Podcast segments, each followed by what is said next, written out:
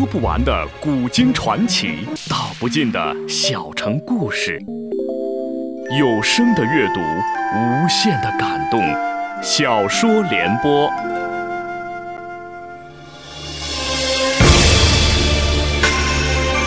宋哲宗年幼登基，高太后垂帘听政。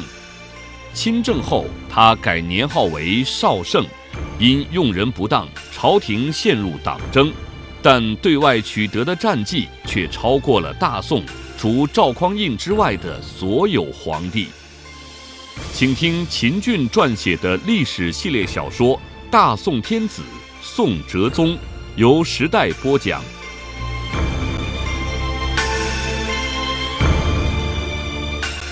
哲宗安慰道：“你别想那么多，朕会让最好的御医给你治病。”九哥道：“谢谢陛下，奴婢的病还不止羊角风这一种，奴婢啊。”还有一个哮喘病，天一冷就发作，严重时连呼吸都有些困难。奴婢想去江南住一个时期，把这两种病好好治一治，还请陛下恩准。说毕，趴下给哲宗磕头。哲宗长叹一声道：“哎，你想去就去吧。”九哥谢过隆恩，在宦官的搀扶下蹒跚而去。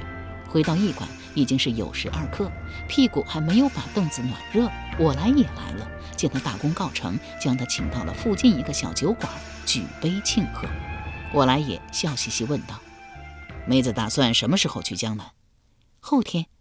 我来也道了一声好字，说：“届时哥陪你去。”九哥又惊又喜道：“真的吗？”我来也将头重重的点了一点。九哥由衷夸道：“您真好，您真是小妹亲亲的大哥，您让小妹怎么感激你呢？”我来也也是嘻嘻一笑道。不用感谢，我陪你啊，只是顺道而已。你也想回江南？我来也回道：“我不是想回江南，我是想去儋州救一个人。谁呀？”我来也回道：“苏东坡。”哎，苏东坡怎么了？我来也道：“儋州转运使郝东奉命前去谋杀苏东坡。”你怎么知道啊？我来也道：“十天前郝东亲口给我说的。”你那时为什么不加以阻拦呢？我来也回道，有两个原因。第一个原因，郝东奉命去杀苏东坡，那是官杀官，纯属窝里斗，关咱老百姓什么事？第二个原因，郝东是奉命行事，我拦得住吗？拦不住。郝东奉的是何人之命啊？张纯。九哥啊了一声，又问：“你既然知道拦不住，你还去儋州干什么？”暗中保护苏东坡。九哥又问。您刚才不是说，郝东去杀苏东坡，乃是官杀官，纯属窝里斗，不干咱老百姓的事。你为啥还要去保护苏东坡呢？我来也道，与郝东分手后，我去相国寺闲逛，相国寺门口坐了七八个制式官员和老儒，他们正在谈论苏东坡，我便驻足听了起来，越听越觉得这个苏东坡啊得保。他们在谈论苏东坡一些什么呀？他们说苏东坡是一个大才子，几百年才出一个，他的才气比唐代的李白还要大。九哥颔首说道：“我也听人这样评价过苏东坡。他们还说苏东坡不只是一个大才子，还是一个好人、好官。神宗爷晚年受了奸臣蔡确、李定等人的蛊惑，将苏东坡抓回了御史台，上万人上书为苏东坡鸣冤叫屈。”这内中既有治世的高官，又有各界名流，还有妓女和贩夫走卒。然而，包括张纯在内的一些在职官员，愿意用官职和身家性命担保，说苏东坡是一个忠臣，是一个走到哪里把好事做到哪里的好官，绝对不会是有不臣之心。他好到什么程度呢？有一个叫吴文举的老儒生，福建路福安县人。自三十一岁参加乡试，考了七次，这才考中，但无钱进京参加省试。乡人可怜他，给他凑了四十匹麻纱做路费。可是啊，麻纱若在当地卖，卖不了几个钱；如果拿到中原和北方，就值钱了。但是去中原和汴京卖麻纱，得经过许多关，每个关都要抽税。聪明人便给他出主意，在麻纱的包布上写上翰林学士之志告苏轼。封记京师苏轼郎折，谎称这麻纱是受苏东坡之托，送苏东坡在京的弟弟苏辙的，这样就不会储税了。吴文举觉得这主意不错，便依计而行。从福建一路走来，没有人叫他交税，但一到杭州，便被教训族发现了。何也？时任杭州知州的就是苏东坡呀。他如果给弟弟寄麻纱，应该写现在的官衔。况且杭州也盛产麻纱，根本不用去福建买。吴文举被带到州衙之后，自以为死定了。苏东坡问明情况后，不仅没有治他罪，反把包裹上的字撕掉，换上一个新布条，条子上写着。知杭州苏轼，风纪京师竹竿巷苏学士哲。吴文举做梦也没有想到会是这样一个结局，千恩万谢的上了路。他走了一路，卖了一路纱，不仅解决了路费，还有一贯钱的盈余，而且他居然得了个同进士出身。有趣的是，这吴文举就坐在这七八个老人中间。哎，如此一个好人、好官，哥不能见死不救啊！九哥附和道。应该救。哎，小妹我仰慕苏东坡久矣，无缘得见。哥如果去救苏东坡，小妹陪您去呀。我来也连连摇手道：“哎，你不能去。为什么？那里瘴气很重，弄不好啊要丢命的。”九哥道：“既然有丢命的危险，您为什么还要去呀？”我来也道：“救人呐，救苏东坡呀。你哥我虽然算不上什么侠，但你哥我仰慕侠客，学着做一个侠客。”大则行侠仗义，为国为民；小则扬善除恶，劫富济贫。九哥道：“您仰慕侠客，小妹难道不仰慕吗？您想学做一个侠客，为什么不让小妹去学做呢？”这我来也无言以对。许久方道：“那那咱就一块儿去儋州吧。”兄妹俩尽管比郝东晚动身了十几天，硬是比郝东提前半个月到了儋州。何也？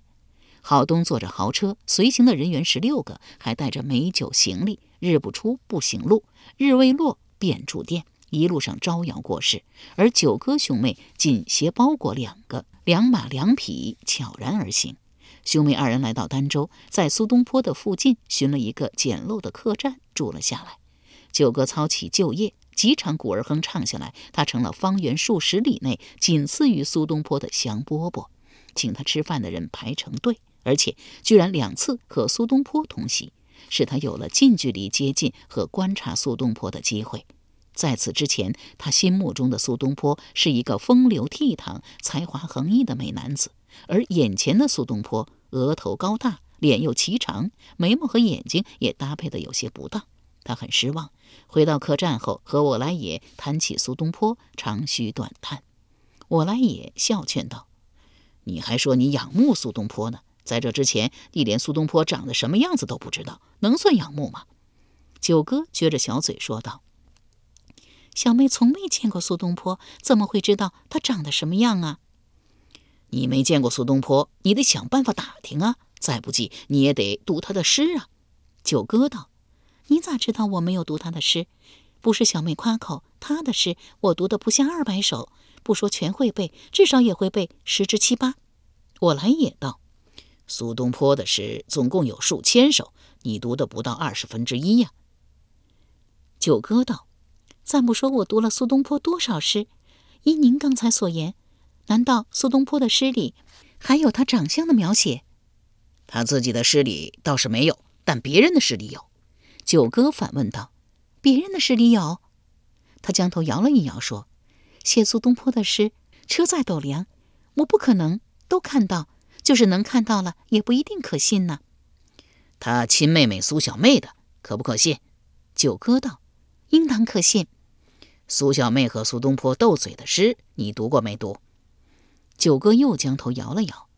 你若真的不知道，大哥给你背一首。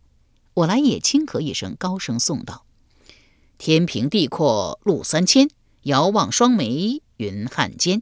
去年一滴相思泪，至今尚未到腮边。”从苏小妹这首诗中，你就该知道苏东坡长成啥样子了。这诗是苏小妹写的，我来也将头点了一点。这不是拿苏东坡开涮吗？我来也道了声正是。我不信，苏东坡乃书香门第，连他家的仆人都知书达理，怎么会有这样一个粗俗的妹妹？我以为开涮苏东坡的这首诗啊是伪作。我来也道：“你错了，这首诗确实是苏小妹做的。”九哥将头摇得像拨浪鼓。我来也道：“你不要如此自信。你听我讲一讲苏小妹的几个故事，你就不会这么认为了。”苏小妹聪明绝顶，作诗作词的水平不在父兄之下，但她的模样实在不敢让人恭维，长了一个奔了头，脑门还特别大。苏东坡很喜欢她这个妹妹，经常和她开玩笑，而且他每每以挑战开始，以失败告终。别的不说，就拿苏小妹回击他的这首诗来说，也是他先开涮苏小妹，苏小妹才奋起反击的。新婚之夜。新郎秦少游、秦观在前厅宴饮已毕，踏着月光前往洞房。只见洞房紧闭，庭中摆着一张小案，案上排满了纸墨笔砚以及三个分儿、三个盏儿，一个是玉盏，一个是银盏，一个是瓦盏。青衣女婢守立案旁。秦少游笑微微地问道：“小娘子在洞房不？”女婢道：“在。”既然在，为什么把门关着？难道不欢迎学生进去吗？女婢道：“当然欢迎啊！但是小娘子说了，人都说您是个才子，她想考一考您呢。”怎么考？女婢指着三个风儿说道：“看见不？这三个风儿里面装了三个题，三试俱中，方准进屋。”少友指着三个盏儿问道：“哦，这又是什么意思？”女婢道。那玉盏是盛酒的，那银盏是盛茶的，那瓦盏是盛水的。三试俱中，用玉盏饮酒三杯，请进厢房；两试中了，一试不中，用银盏饮茶三杯解渴，只待明宵再试。一试中了，两试不中，用瓦盏饮淡水三杯，在外乡读书三个月。少游微微冷笑道：“想我秦少游。”也曾自乡试而省试有殿试，三试皆中，为二甲进士。莫说三个题目，就是三百个也难不倒我。女婢道：“您先别夸口，俺家小娘子才华横溢，不比您那乡试省试的官所出的试题，既不是策论，也不是四书五经，恐啊，您得费一番心思呢。”少游道：“休要罗嗦，快把第一个封儿拆开。”女婢应了一声是，把第一个封儿拆开，抽出内中的花笺，双手呈给了秦少游，却是四句诗：“铜铁头红也，蝼蚁上粉墙，阴阳无二意，天地我中央。”秦少游问：“此乃何意？”女婢道：“此乃绝句一首，请新郎也作一首，合了出题之意，便算答对。”少游又将那诗看了一遍，心中暗道。明白了，明白了。三月前，他去周公庙进香，我曾假扮云游道人前去庙中相他，他心中不快，才作此诗朝我。想到此，遂于月下取笔写诗一首于题后：“画工何意把春催，原道名园花自开。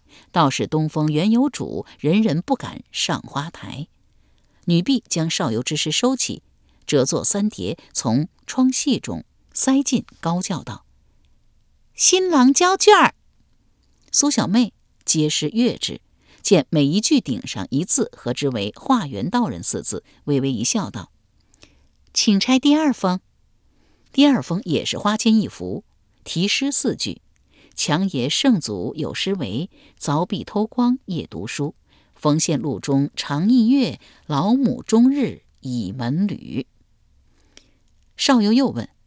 这一首诗又是何意？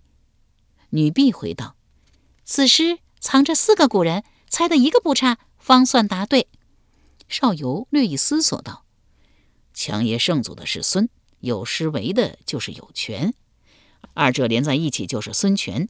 凿壁的话，肯定是凿出个孔；偷光的话，就是有亮光。这一句暗藏的乃是孔明。冯仙路中长一母，算是有游子吟的意思吧。”游子吟是孩子在思念母亲，这一句暗藏的是乃是子思。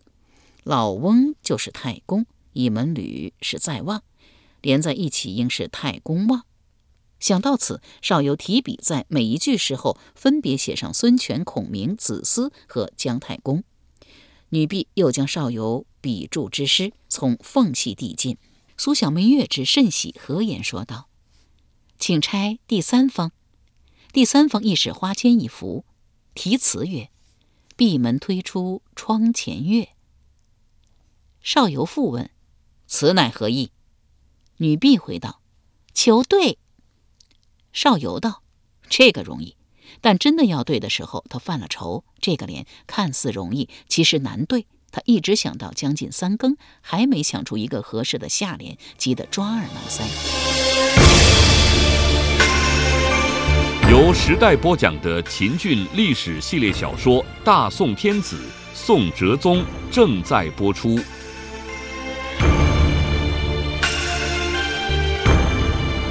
苏东坡读书读到三更，正要吹灯就寝，突然想到，我那小妹心高气傲，求婚的踢破门子，内中既有公子王孙，又有新科进士，再不济也是一个风流倜傥的才子。我那小妹一以婉拒，我亲自做媒，欲把她许配给少游。少游不知受了何人蛊惑，趁着我那小妹去周公庙进香之际，扮作一个云游道人，窥视我的小妹，被小妹识破。我那小妹素来顽皮，会不会趁新婚之夜来捉弄少游啊？不行，我得去看看。他来到后院，见少游正在庭中团团而步，口中吟着“闭门推出窗前月”七个字，右手又做推窗之势，便明白了，这个小妹一定是用莲在难为少游。我不帮他，怕是进不了洞房了。但是急切之间也想不出合适的下联。庭中有一花缸，满满的注了一缸清水。少游也许是布累了，也许是绝望了，干脆不步了，来到缸旁依缸看水。东坡见了，触动了灵机，暗道了一声“有了”，欲待教他，又怕小妹知道，连累少游体面，遂就捡了一个小瓦片，握在手中，悄悄朝少游走去。来到缸边，轻咳一声，将小瓦片投向缸中，那水为瓦片所击。跃起几点水滴，溅在少游脸上，水中天光月影纷纷小乱。少游当下小悟，遂提笔写道：“头石重开水底天。”女婢将少游之对收起，折作三叠，从缝隙塞进。不一刻，只听“呀”的一声，房门大开，走出一个婢女，手捧银壶，将美酒斟于玉盏之内，献给少游。少游一一饮之，进入厢房。翌日午宴，苏小妹笑讥苏东坡道：“你可真行啊！半夜三更还不睡觉，却往缸中投什么瓦片呀？”苏东坡反唇相讥：“一个人几斤几两，自己应该知道。说句不中听的话，就你长得那个模样，能嫁给少游这样的郎君呀，是三辈子烧了高香。可你……”苏小妹怒气冲冲道：“我怎么了？我长得什么模样？你说，你说呀！”你今日不说出个子丑寅卯来，我和你没完。苏东坡道：“你真让我说吗？”苏小妹道：“就让你说。”苏东坡道：“那我真说了，你可别恼。”苏小妹道：“你说，你说吧。”苏东坡轻咳一声道：“我那小妹长得实在不敢恭维，何以见得？有诗为证：未出堂前三五步。”额头先到画堂前，几回拭泪深难道，流得汪汪两道泉。苏小妹呸的啐了一口，道：“小妹长得尽管不好，也比你强啊。”苏东坡道：“哦，强在什么地方？”苏小妹脱口颂道：“天平地阔路三千，遥望双眉云汉间。去年一滴相思泪，至今未到耳腮边。”苏东坡听了，拍着苏小妹的头，哈哈大笑。苏东坡斗不过苏小妹，便请他的好友佛印禅师来帮忙。佛印拍着胸脯说道：“贫僧别的方面不一定行，唯有宋莲斗败苏小妹，应该不成问题。”苏东坡连道了三个好字，请佛印吃饭，要苏小妹作陪。宴间，佛印笑对苏小妹说：“小妹，贫僧自以为宋莲之功可称天下第一。”你敢不敢和贫僧比试比试？苏小妹道：“有甚不敢呢？”佛印道：“无赌而比，似乎少了一些乐趣。你说是吗？”苏小妹说道：“你说的对。”佛印道：“那咱们赌一赌吧。”苏小妹问：“怎么赌啊？佛印道：“你说呢？”苏小妹道：“谁赌输了，谁喝一大碗酒。”佛印道：“出家人不喝酒，这你是知道的。”苏小妹道：“喝酒是男人的事，你也是知道的。”佛印自以为必赢无疑，便道：“既然咱都不能喝酒，那就赌一赌酒吧。”苏小妹道：“你既是高僧，又是令兄的好友，这上联呀，由您出，我对。”佛印又道了一声好，想了一想，送道：“一女孤眠，纵横三只毛眼。”这个联有点黄，不只是黄，是很黄。佛印认为。你苏小妹纵然有才，如此一个黄脸，你就是对得出来也不会对。他错了。苏小妹父亲和两个哥哥俱荣登唐宋八大家之榜，他们不只是文人，而是写诗写词的超级浪漫的文人。与这样的文人为伍的苏小妹，耳濡目染，岂能不浪漫？况且她又是已婚之人，你佛印是一个出家之人，都敢出如此之黄连，我一个俗人怕什么？佛印话音刚落。他脱口诵道：“二僧同榻，颠倒四个光头。”弄得佛印大张着嘴，无言以对。我来也讲了苏小妹的两个故事，笑问九哥：“你还以为苏小妹送苏东坡的诗是伪作吗？”九哥回道：“不认为了。”我来也道：“既然你认为苏小妹送苏东坡模样的那首诗不是伪作，你就应该知道苏东坡长得什么模样了吧？”九哥欲言又止，我来也继续说道：“看一个人不能只看外表，还要看他的内在。外表美不算美，内在美才叫美。苏东坡为啥成为女人的男神？不，不止女人喜欢他，男人也喜欢他。喜欢他的男人还不止一个两个，是很多。有一个叫张元弼的学者，娶了一个美女为妻。婚后，妻子发现男人整天在读苏东坡的诗，对自己不理不睬的。”美女便对男人说道：“既然你爱苏东坡胜过了我，那么干脆把我休了吧。”这本是一句威胁的话，没想到张元弼真的把他休了。还有个叫什么来着的男人啊，用苏东坡的诗词纹身。秦少游，也就是苏东坡的妹夫，够风流倜傥了吧？可他居然说：“生不愿封万户侯，但愿一时苏徐州。”男人女人为啥都喜欢苏东坡？就是因为啊。他有才，他是一个好人、好官，内在美。九哥一连将头点了三点。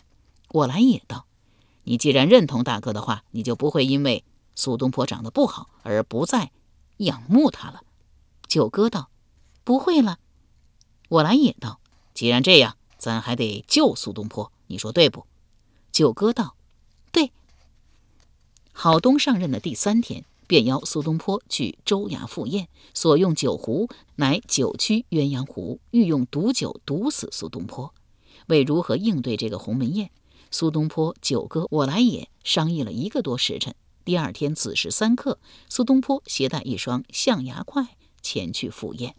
郝东见了苏东坡，非常亲热，亲自为他斟酒。当然，给苏东坡斟过之后，他也给自己斟了一满杯，笑嘻嘻地说。苏学士，咱俩虽说第一次见面，但本官对你仰慕已久。咱今天喝他个一醉方休。说毕，将面前的酒杯端了起来，大声说道：“苏学士，请。”苏东坡还没来得及阻拦，郝东一饮而尽，而且将酒杯翻了个过儿，让苏东坡看。哎，你怎么不喝呀？郝东问。苏东坡从身上掏出一个。装筷子的小袋子，朝郝东抖了一抖，笑微微地说：“啊，这里面装了一双象牙筷子。这筷子是我的一个在交趾国经营丝绸的朋友送的。他对我言道：这筷子在酒里搅一搅，拿出来，若是筷子的颜色如旧，那就是上等好酒。每当我喝酒时啊，我就拿这双筷子去搅，每一次都变了颜色，只不过轻重而已。这说明我从来没有喝到过好酒。”今天大人请我喝的一定是好酒，但我不知道好到什么程度，想用这筷子试一试。说毕，正要去解袋子，郝东冷笑一声：“狗吃屎不是人敬，爷好意请你，你却疑神疑鬼。爷这酒不让你吃了，滚！”苏东坡强压怒火，收起小袋子，扬长而去。下毒不行，那就干脆动刀吧。郝东一连遣了两个杀手去刺杀苏东坡，都是一去不返。不是这两个杀手不想回来，是他们没法回了。他们已经做了我来也的刀下之鬼，被扔到荒郊喂狼去了。郝东铁了心要谋害苏东坡，也不想一想两个杀手为何一去不返，反倒自己去做杀手，其结果把自己的小命也留在了苏东坡的卧室里。这一次，我来也没有把他拖出去喂狼，而是叫人前去报案。不到两刻钟，儋州转运副使全明带着仵作赶来了。他尽管已经知道死者是郝东，但当仵作剥去郝东的夜行衣后，还是有些吃惊。果真是他。全明和刑名师爷嘀咕了一番，由刑名师爷出面询问郝东被杀的经过。由时代播讲的秦俊历史系列小说《大宋天子·宋哲宗》，今天就播送到这里。明天这个时间，请继续收听。